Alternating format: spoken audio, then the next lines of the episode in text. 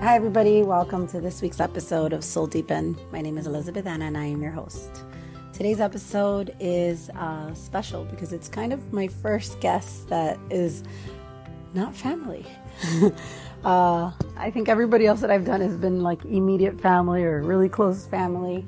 And I actually, her name is Amy Ohan. I don't know her well. I've gotten to know her well. She was referred to me by a mutual friend um, to my business, the restaurant business, to uh, cater food for the school she worked at. And we kind of built a relationship through social media and through the catering of food like that. And she recently completed 75 hard, and I was like, it totally motivated me to be like, I need to do this again.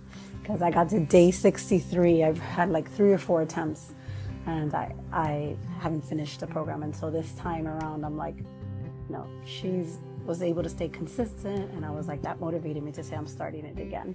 And so I didn't know her story and I feel like I got to know her so much better through this podcast and I hope that you also get to know her because I think that she has a lot to share and it's pretty special. I think it's pretty special to see somebody who has gone through difficult things and life and still has a positive outlook.